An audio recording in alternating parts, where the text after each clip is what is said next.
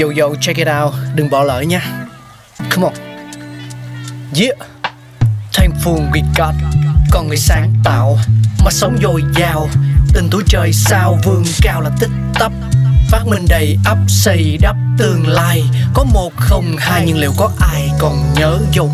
Xin được gửi lòng biết ơn vô hạn đến những con người không ngừng sáng tạo, mang đến những phát minh mới thay đổi cuộc sống. Thankful we got.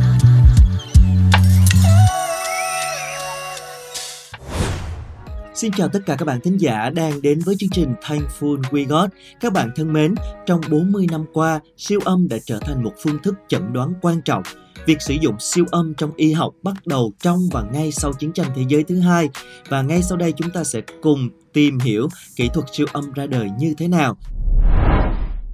Đây là một trong những đóng góp đáng chú ý trong lĩnh vực y học. Kỹ thuật siêu âm trong y học liên tục phát triển và đóng một vai trò quan trọng. Hãy cùng nhìn lại lịch sử hơn 225 năm qua của siêu âm các bạn nhé. Năm 1942, nhà thần kinh học Kardashian sử dụng sóng siêu âm nhằm tìm kiếm vị trí của khối u trong não bệnh nhân của mình và ông được coi là người đầu tiên sử dụng siêu âm trong y học. Tuy nhiên, những ứng dụng của sóng siêu âm thực ra đã được phát hiện và đưa vào thực tế từ rất lâu trước đó. Năm 1794, nhà sinh lý học, giáo sư và một vị linh mục có tên là Lazzaro Spallanzani trong một nghiên cứu về dơi đã phát hiện ra loài vật này có khả năng điều chỉnh hướng bay để tránh vật cản bằng sóng âm thanh có tần số cao mà chúng phát ra chứ không phải bằng thị giác. Sóng phản xạ thu lại giúp chúng định hình được khoảng cách và kích thước của vật cản để đưa ra hướng bay phù hợp. Đây được coi là nền móng ban đầu để đưa siêu âm vào áp dụng thực tế năm 1877, Pitts và Jacob Curry đã phát minh ra hiệu ứng điện áp, sau này được ứng dụng để tạo ra đầu dò siêu âm. Năm 1915, nhà vật lý Paul Levchovin đã tạo ra một đầu dò để dò tìm những vật thể dưới đáy biển gọi là đầu dò siêu âm đầu tiên. Trong những năm 1920-1940, sóng siêu âm được ứng dụng như một hình thức vật lý trị liệu để giảm đau và phục hồi vận cơ, khớp cho các cầu thủ bóng đá châu Âu.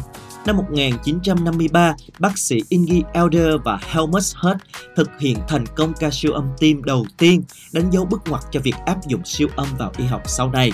Những năm 1980, Kazunori Baba của trường đại học Tokyo đã phát triển công nghệ siêu âm 3D và lần đầu tiên chụp lại được hình ảnh siêu âm 3D của thai nhi vào năm 1986. Đến năm 1989, giáo sư Daniel Lichtenstein bắt đầu kết hợp siêu âm nói chung và siêu âm phổi nói riêng vào chẩn đoán và điều trị. Từ đó đến nay thì các kỹ thuật siêu âm liên tục được cải tiến, phát triển và được ứng dụng vào nhiều lĩnh vực khác nhau trong y học xuất hiện siêu âm màu, siêu âm bốn chiều vân vân và còn được áp dụng vào nhiều cái thủ thuật như là sinh thiết hay nội soi. Có thể thấy là siêu âm đã ra đời cách đây hơn 200 năm và trong quá trình đó được rất nhiều nhà khoa học trên thế giới cùng phát triển dần dần từng bước từng bước một để chúng ta có một cái công nghệ tiên tiến và hiện đại như ngày nay. Một lời cảm ơn dành cho tất cả những người đã có đóng góp vào sự phát triển của siêu âm. Cảm ơn các bạn đã lắng nghe. Hẹn gặp lại các bạn ở những tập tiếp theo. Các bạn đang Glad